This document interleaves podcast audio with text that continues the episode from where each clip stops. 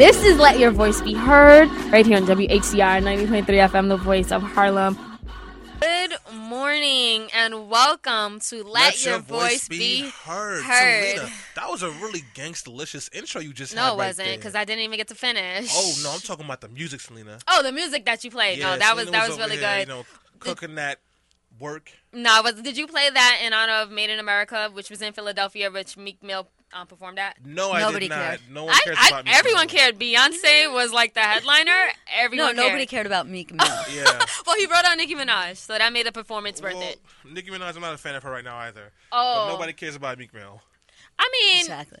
I get it. Yeah, it's all so- good. Well, except for you, you played the song. Well, yeah, because it was the first song in the CD we had. I didn't know. Oh, okay. Yeah, I didn't play it for a reason, guys. We are back on Let Your Voice Be Heard. I am back on Let Your Voice Be Heard. I know you guys missed me. No, you we missed didn't. my dashing good oh, looks. Oh, yeah, you weren't we here missed last my stunning personality. We missed my always correct Republican, not logic, logic. I'm so back, guys. I missed you all, except for you, Selena and Alyssa. You know, I actually missed Alyssa's song choices from last week. Alyssa, I was an engineer. Alyssa gave me the music, and we held it down. Stanley it was an all women empowerment show. I should have made a new CD for this week. That I sounds got like a horrible show, Selena.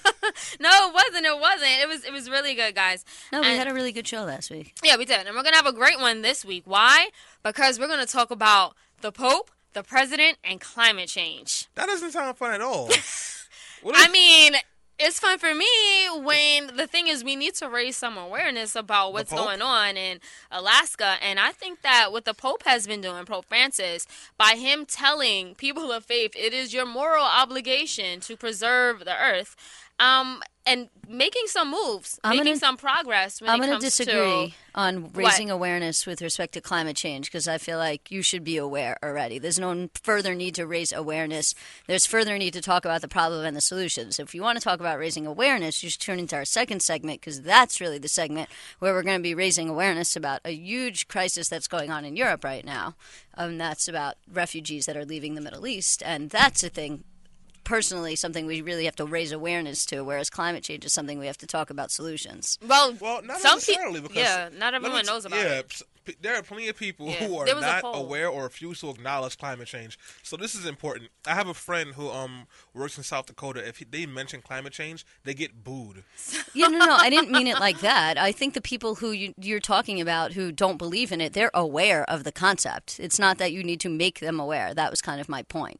It's you need to you need to reach them further, not just make them. They, they're aware and they just don't believe it. That's, that's different. Not everyone. than not was- being aware. There was a poll that showed um, that not everyone even knows what climate change is. Like, Uh, I don't know, I where find they that, live. I find that quite hard to believe. I think they just polled me and Selena's high school friends. I'm like, high I find school- that quite. I mean, I'm sure there's definitely people. There's always people out there that don't know about things, but I find it hard to believe that that's a large number of people. well, anyways, well, not everyone knows about the severity of it. Well, and we'll definitely talk about that. different Right. issue, severity. Right. The severity of keyword. it. Anyways, Definitely. I am Alyssa, um, and uh, you can find me on Facebook at facebook.com slash Alyssa Fuchs with an I, or you can comment on the fan page that's politically preposterous or at poll Preposterous on Twitter.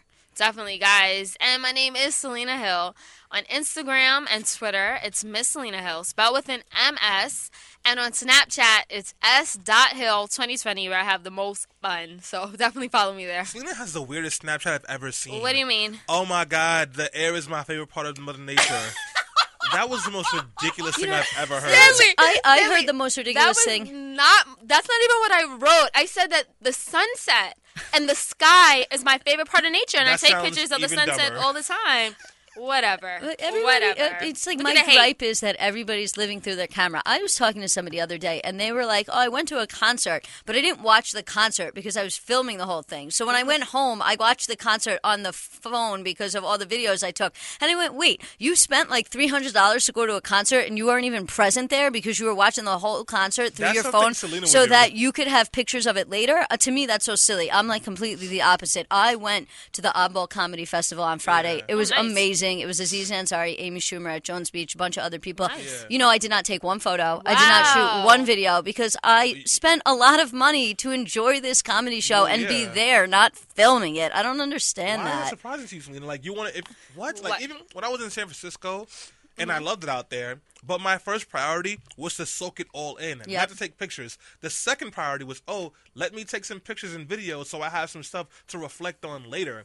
But there was so much more that I did out there that I did not pick up my phone for a second because you want to live in the moment. I totally get Yeah, I don't get that, guys, because I. That's because uh, I I, think I, that- I hate to say I it. In that- some ways, it's like you're not living. Trust Right. me. Put down the camera for a minute, and you'll understand what we're talking about. My phone is an extension a- of my life, and I want my followers to enjoy what I'm enjoying in the moment, all the time, in real time. and So- she also loves to get brain cancer. Ten years from now, when she starts growing a large tumor on the side of her face Like because Snapchat the phone has become part of her body. I know, right? Well, speaking of something that is cancerous, we're also going to talk about the anti gay movement that's been going on in Kentucky. So, Kim Davis is still trending on Twitter. She's actually like the number one trending topic, um, I believe. And it's because she refuses to issue any marriage licenses in Kentucky um, because same sex marriage has been approved by the Supreme Court. There are people who were saying that this is religious persecution. No, it's Right. not. N- Right. n- But yes, I'm going to get you. into that later, so Damn it. don't jump the was gun on me. Yeah, I was trying to like go off and like you stopped me with your smartness, Alyssa. I Um, appreciate that. By the way, follow me on Twitter, Darkskin Swindle. I didn't do that earlier. That's why. You're not. Is your Twitter name Darkston Oh Swiddle? wait, no, it's, it's not. not. It's not. It's Stan Fritz. Sorry, I forgot. Yeah, it's all good, Stanley. But no, um, Alyssa will definitely give us a breakdown of Yeah. the legality and the controversy going on in Kentucky. I mean, just briefly now, and obviously I'm going to give you more later. But I mean, the fact of the matter is, is she is a government employee. That is very different than an uh, an average citizen. And as a government employee, she has certain responsibilities. And if she doesn't want to uh, do these things that she is responsible for doing under the law, then she has to resign. And if she doesn't want to resign, then other measures have to be taken. Um, update, which is licenses have now been issued by deputy clerks. Um, but I'm going to tell you all about that later, about kind of uh, you know how it got started, what the controversy is, and what's going on now, moving forward into the future. all right, guys. So we have a great show lined up, and of course, if you want to chime in, the number is 212-650-6903. We're gonna go on a quick break. Well, we'll be right back talking about climate change. Won't you come my way? Got something I want to say. Can I keep you on my bed? But first off, I'ma start Jeezy day. But, you made it in a sleazy way. but I got Selling to crack to the Jordans. kids. Tat tat tat tat You gotta That's get the way it is. That's the way Okay. is. We are back on Let Your Voice Be Heard on 90.3 FM WHCR, the voice of Harlem. And guess what we are doing today? We are talking about all sorts of stuff. But if you really want to talk about stuff, you know what you have to do? Check out Scatter Radio, where we are and our show airs. And if you want to do your own show because you think our show sucks, then go home. go home right now. Or you can just create a Scatter Radio account and talk about things on your Can own. Can you throw a can't touch this in there? Can't touch this. You see that? This is why they want me back because because I am diverse and I am dynamic. But guys, we are not here to praise my name, even though my name is awesome and so is my face. We are here because it is time to talk about climate, mother love, and. But this is not just any kind of climate change conversation. So. Usually, when we talk about climate change, we say, oh my God, something is melting, something is evaporating, elephants are dying, polar bears are losing their skin color, and we have to do something about it. Or sometimes we mix it up and talk about environmental racism, which is a very much real thing. And if you don't believe me, just go look at the ninth, the lower ninth ward after Hurricane Katrina, and you'll see what I was talking about. But this week, we want to mix it up just a little bit for all you folks out there who are at home, just getting home from church, touching on that Bible, or reading Psalms 23. This is about climate change and religion, but not just climate change and religion, it's also about President Obama and Pope Francis, two men from different sides of the world, from two different perspectives, all of a sudden talking about a topic that puts them in the same lane. So let's start with Barack Jaquan Hussein Obama. As we know, he's dropping a mixtape in 2016 and trying to get signed by G Unit Records. It will not happen because he is not a good enough rapper. But while he is still president, he has to do his job because, hey, we elected him to do his job. In Alaska, while talking to other world leaders, this man, Barack Jaquan Hussein, trap god Shorty Obama, said that the time to make changes for climate change is now. It is not 10 years from now. It is not 20 years from now. It is right now. We are seeing the effects of climate change at this moment. And if we do not do something, we are in trouble and we are pretty much giving our kids a world where they will not have resources. He also said if you are one of those quote unquote leaders who does not believe in climate change or wants to ignore the problem, you are doing an injustice and you are unfit to lead. He was saying all of this while trying to get other climate leaders to become more aggressive in the things they do in climate change. He says America, as the world's biggest economy and second biggest CO2 producer, they would accept they would accept their role and make the proper changes. And you can see an example of that in the clean power plan which is something the president and the EPA put out to reduce carbon emissions by 2005 levels by the year 2020 and the way he's doing this is by giving states the freedom to cut emissions in their own ways. And if you know about WE ACT you know we fought to make sure that they didn't ignore the black communities like they usually do when doing that. And he also had a historic climate deal with China where China and he agreed to reduce emissions on their own, and China all of a sudden is redu- reducing emissions at a scary pace, which some believe is possibly being altered or played around with, while their economy plummets even faster, and we are still fighting with elected officials who say that God doesn't care about the climate. Funny enough, while they're saying that God doesn't care about the climate, we have the Pope Francis release an 184 page encyclical on climate change. And what does he say about this whole thing on climate change, which some of you guys probably will not believe? Well, this is what he says, guys. Sorry about that, just going to my notes because for this case, I actually do have to read. He says the destruction of the human environment is extremely serious, not only because God has entrusted the world to us men and women, but because human life is itself a gift which must be defended from various forms of debasement. Pope Francis, even though I am a, a heathen, is a man that I like a lot, and I think he has a lot of good things going on with him, especially when he links religion, climate change, and income inequality all together and says that big businesses and people who have had the biggest carbon footprint owe poor people an apology and a reimbursement. But we'll get into that later because I'm not smart enough to talk about all this on my own because we all know I'm probably still recovering from all the whiskey I had last night. We have Patrick Carolan. He's the executive director of the Franciscan Action Network. You heard that? Yeah, he's doing stuff. So, anyways, prior to joining FAN, Patrick worked for the for the um, Diocese of Bridgeport as a manager of advancement and development for the Stamford Catholic Schools and at St. James Parish in Stratford, where he was involved in developing faith formation and social justice programs. If you want to get my eyes perked up and my ears perked up, talk about religion and social justice because, as we know, the civil rights movement, which was led by Martin Luther King and others, was deeply rooted in religion and Christianity and social justice activism. And I'm all about that life. Maybe not the religion part, but that's another conversation. So, anyways, guys, I'm going to stop talking. I want to introduce you to the one, the only Patrick Carolan. Patrick, happy Sunday. Good morning. Morning. Thank you. Thank you very much. I'm really happy to be here and um, uh, talking with you today. Patrick, we're happy to have you here. So, Patrick, I had uh, two liters of iced coffee before I walked in here, so I'm Oh. really excited.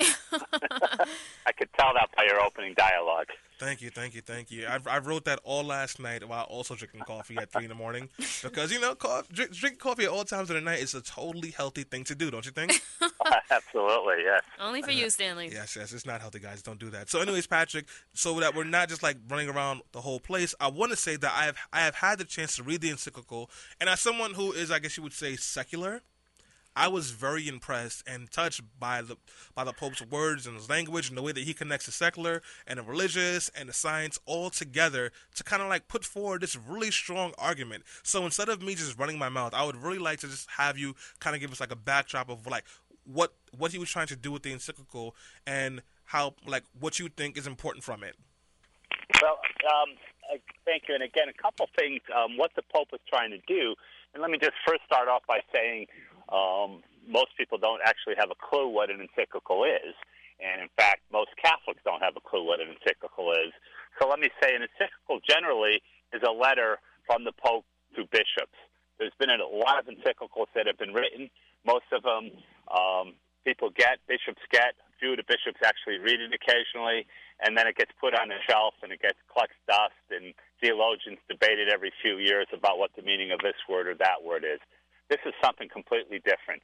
First of all, Pope Francis wrote this encyclical to all people. He didn't write it to bishops. He wrote it to all people and to people of all faiths and to people of no faith. And so it is a letter to all people in the world. And it's um, rather than a theological document, it's a call to action. Uh, most encyclicals, again, take some issue and discuss it from a theological standpoint. And if you've ever, you know, you said you read this one, I've read this one three times now. I've read a couple of other encyclicals, and I can't understand a word they say. this one is so beautifully written and written in such a way that all of us can understand it. So I, I urge people all the time to just sit down and read this document Listen. because it is one of the most beautiful documents that we've come across. I was ready to go find my cross and say Hail Mary once again. I'm telling Yeah, yeah. Don't, uh, don't go overboard. Stanley had a Well- come to Jesus moment Well reading played, it. well played. and, and we like those come to Jesus moments, but you know, you don't have to go overboard with it, Stanley. It's I okay. you. I hear you. All right, so um, quick question for you because we're talking about encyclicals, and we know the Pope has released written this encyclical, and he's talking about climate change. But has have these documents usually been used? I guess more or less, like have a political stance on issues. You know, generally they don't. The, the last one it probably did was one that was written uh, sometime around 1890, and it's the one that um, uh, was written all about Catholic social uh, justice, Catholic social teachings. And a lot of this encyclical is based on that previous encyclical of 100 and some odd years ago. Um, as I said, a lot of times they're much more theological and, you know, what's the meaning of this word and that word and how we should view this or view that as Catholics. Um, this one's not really political either, by the way. This is spiritual, and, and there is a difference. It's a call to spiritual action, not necessarily political action, although the two go hand in hand. What would that spiritual action look like? Well, you know, um, if you read the encyclical in paragraph 202 of the encyclical, Pope Francis talks about change and how we all have to change, particularly um, humans, and particularly those of us who live in the North and have lived a, a lifestyle that well beyond what we should be living. Um, but the change is not necessarily, it, it is things like shutting off your lights or walking or biking or you know, eating less meat. Those are all important things. But it really is much more of a transformational change. So we have to change how we view ourselves in relation to all of God's creation, in relation to each other and to all of God's creation. And, you know, I know in your, um, when you started out, you talked a little bit about um, environmental justice and the um, really uh, dramatic effect that climate change has had on poor communities. And it's not just climate change that's had that effect. Um, you know, they're doing studies now on fracking, for instance, and they're talking about how um, they've had some early data that have shown fracking in communities surrounding areas where fracking takes place, there's about a 30% increase in miscarriages. So, you know, for and, these are preliminary data, so so we have to be careful about it. But those what this is what the preliminary data shows. And so, you know, for people who claim to be right to life and then go out and support fracking, well, you can't really be right to life and support fracking if it's causing women to have miscarriages. That's such a great Um, point, Patrick.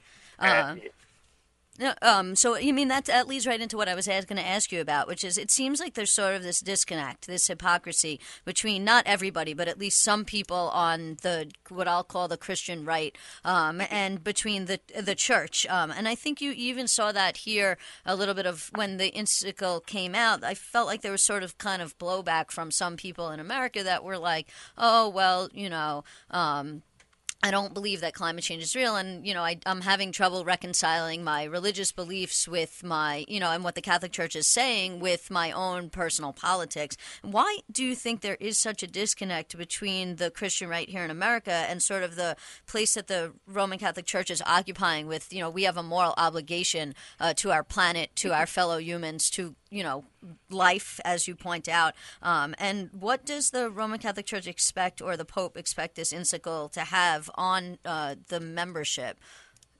Well, um, first off, I, I, let me point out that the Pope's encyclical is not a new teaching. This is a teaching that's been a part of Catholic teaching and Christian teaching since Jesus. This is what Jesus taught us. And, you know, if you go back to St. Francis of Assisi, who Pope Francis took his name after, there's uh, stories about how St. Francis would go out and um, talk to the birds and talk to the uh, animals and talk to the trees. And people would ask him, why are you doing this? And he would say, God told me to preach the gospel to all my brothers and sisters, and I consider these all my brothers and sisters. So there is this disconnect between our relationship to each other and our relationship to all of creation. We're living in a world of separation where we consider ourselves separate from all of creation. And until we change that that sense of, of who we are, and again, go back to where we're connected to all of creation. We're connected to everything. Then there's going to be a, um, you know, uh, the, that disconnect that you're talking about. And again, you know, part of the problem with with um, a lot of folks in this country is that they've turned to worship money, Right. not Right. um, you know, and and you know, Matthew six says you can't worship both God and money. Isn't that one of the seven deadly sins? Greed. Ooh. Greed, yes. A- amen it to is. that. Um, Knock go- wood. Do you want me to And, and let me also point out, because I know you, you mentioned at the beginning about Martin Luther King Jr., and Martin Luther King Jr. was one of the first people to make the connection between environmental issues and racism. So again, this is not a new concept either. The idea of racism and um, environmental, um, you know, it's, it's no um, secret. It's you know not anything. That, no no wonder that we build our coal-fired plants in inner cities. We don't build them out in the suburbs.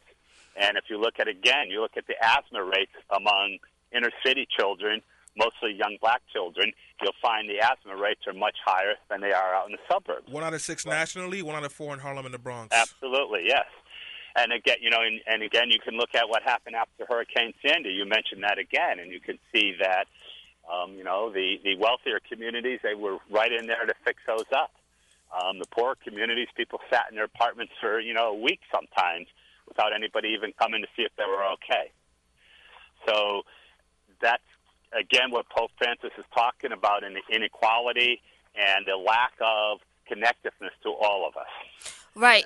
Guys, if you're just tuning in, we have Patrick Carolan on the line. He is executive director of the Franciscan Action Network. And you can call in at 212-650-6903. Um, Patrick, so I wanted to talk about, um, you know, exactly what we're talking about and say that as a believer, I actually go to a church where my pastor puts so much emphasis on us as people of faith to take and move when it comes to social justice movements. Mm-hmm. and that's why I definitely feel and was very happy that Pope Francis has been so outspoken when it comes to climate change from a believer's perspective. And I kind of wanted to ask you about what you think about Revelations in the New Testament when it talks about the apocalypse and it talks about how the seasons won't change. Now, me as a believer, I always sort of connected the dots to this to climate change because if we look at what's going on in Alaska, that actually suffering from a record setting warming trend for the last several years. And they've had the longest summer ever in 2015, um, if I'm not if I'm correct. So, did you like? Is that just me coming to my own interpretation, or do you see a, an interpretation of like the apocalypse being linked to climate change um, yourself? Well, uh, that's a great point, and um, you know I've actually thought of that as well. And you know the apocalypse is all about the the battle between good and evil. And um, I often tell people I think we're in the middle of a time where there's a spiritual reawakening. And so there's this whole spiritual movement. If you look at the Occupy movement, for instance, and I know you guys were very familiar with that, and um, I, in my travels around the U.S., I would often stop and stay at some of the Occupy sites. And one of the things I discovered at each of these Occupy sites is the first thing they did when they occupied a site was create a space for prayer. So they'd have sometimes it was a tent, sometimes it was a little, just a few blankets on the ground, and that would be a space for people to go and pray in whatever manner they, they felt comfortable and wanted to pray. So the whole Occupy movement was a spiritual movement. It wasn't a political movement. And that- that's what I see happening. And I see we're, we're, we're kind of in this spiritual fight for our souls. And, and it's a fight between greed, power, money versus um, the connectiveness of all of us. You know, as a Christian, and, and you know, this, the, the most frequent prayer that Christians pray is the Our Father. It's the one prayer that Jesus taught us. Lord's Prayer. And in that, the, the Our Father, the Lord's Prayer. And, and in that prayer, it says, Thy kingdom come, thy will be done on earth as it is in heaven. And so, you know, what, what do you think? I often ask people, do you think in heaven God would find it acceptable for us to destroy mountains, for us to destroy um, the forest land? Do you think that would be acceptable in heaven?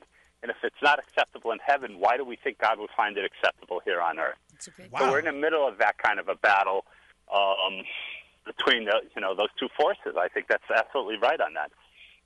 Wow, thank you so much for that, Patrick. So we do have to go on a quick break. Please hold with us for one second. when we get back, we will continue this conversation. I think I can we can all agree it's a great conversation. And guys, if you are listening, you can call in when we get back. Our number is 212-650-6903. Until then, let's go back to the 1990s right a little bit quick. Me again.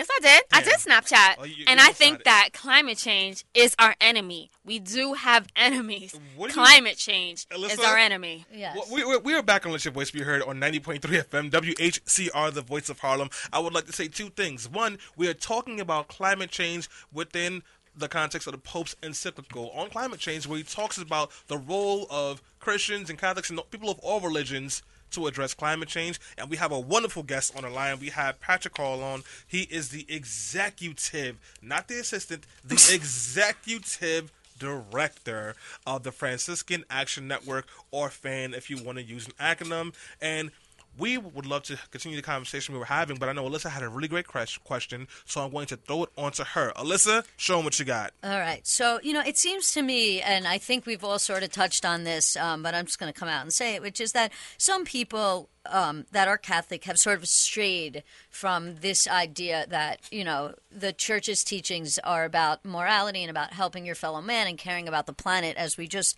were talking about before we went to break. And, and you know, our guest rightly pointed out, as far as I'm concerned, about, you know, how God would not have been impressed um, with, uh, you know, some of the things we're doing here on earth to satisfy our, our own need for goods and services and, you know, other things like energy and, and greed. Um, but my question is, why do we think some of these people, I'm not going to say everybody, why do we think so many of these people who consider themselves to be right leaning or conservative, but also, ca- also Catholic have Or sort of- Christian. or Christian have sort of strayed from this idea? And how do we sort of bring them back in and say, no, this is what the Catholic Church teaches and you know we how do we change their minds and convince them maybe not to become liberal but at least to recognize that climate change is a problem and that it's something that they should care about as a moral and spiritual person and somebody who cares about religious doctrine Well, uh, wow, that was uh, kind of an interesting short question that um, um, I could actually speak on for about the next six hours if you wanted to.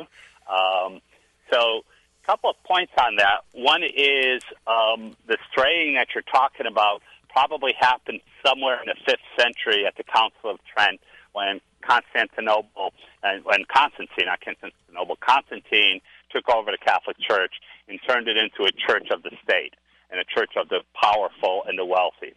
And from that point on, the church began moving away and away and away from the teachings of Jesus. So we have to get back to what Jesus actually taught if we're Christians. And, you know, Jesus taught us to love one another, to care for one another. Jesus taught us that we're all part of creation. Creation is part of us. St. Bonaventure, who was a 13th century Franciscan saint, taught us that God is reflected in all of creation, and all of creation reflects God. Uh, all of creation is God is part of all creation, and so if we're destroying creation, then we're destroying part of God. So we're never going to change people's minds. We have to change their hearts. Thank you very Uh, much we- for that. It's very true. Yeah, Patrick, we, we spend spend way too much time trying to change people's minds with scientific arguments, and what we have to do is really pray. If we're Christians, ask people to really look into their hearts, and because you know I've had this discussion with a lot of people, Catholic, mostly Republican congressmen, who have said, yes, I know climate change is real. I know we have to do something about it. But if I say something publicly about this, then I'm going to lose all my funding. I'm going to be primaried. And so they're more interested in their holding on to their power than they are in doing the, the uh, moral and ethical things. Very a great true. point. One of the things I really like about the encyclical is that the Pope doesn't just use, um, you know, Cath- Catholic ideology or Christian ideologies. He uses like he uses um like I guess language and, and viewpoints from a bunch of different religions. Yes, so he does. He he mentioned I think he mentioned some Buddhism in there. He um represents a lot of um Islamic um, philosophers and prophets. And could you talk? Can you talk about that? What was his process Yeah. behind doing that? Well, you know, this encyclical took a while to write. It wasn't. Uh, it didn't happen in two weeks. It took about a year to come together, And, and Pope Francis has been meeting with a lot of religious leaders from all different faiths to really understand um, what their faith tradition teaches about this. And, and one of the things that we've discovered, we all, if we look at this, is all of our faith traditions teach us the same thing. There's not really a lot of difference.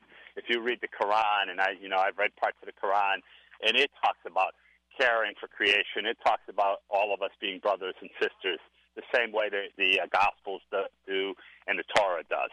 And if you look at the Hindu um, spiritual books, they all say the same thing. So this is one of the things that Pope Francis was really interested in, and and and again, he gets this from Saint Francis of Assisi. Saint Francis of Assisi, who was a 12th century saint, um, would go off at times and and meet with, hang out with Muslims because he wanted to learn more about the Muslim faith. Um, there's a whole story of Saint Francis and the Sultan during the Crusades where they came together, both put everything at risk to try to bring about peace and understanding of each other's uh, uh, religion and, and um, faith. And so you see that Pope Francis takes a lot of that. He also writes the encyclical in a language I had said earlier. Most encyclicals are written in a deep theological language. His is written in an everyday language for everyday people to understand, and it, that, that's done on purpose so that it doesn't have to be. We don't have to wait for, as Catholics, we don't have to wait for our bishops to interpret this for us. Um, we can go and read it ourselves, which is, you know, the teachings of Jesus. We can just go read those teachings ourselves and understand them. We don't need other people to tell us what they mean, and that's what this encyclical is is written. That's funny So- you mentioned that because um, we were just having a discussion off air during a break in which we were talking about some of the arguments coming from the right, and they were saying that a lot of the the text in here gets lost in translation because it was originally written in Latin. I'm not I'm not sure if that was the case, but I wanted to get your your input your input. Oh, oh no, no, none of the text is lost in translation.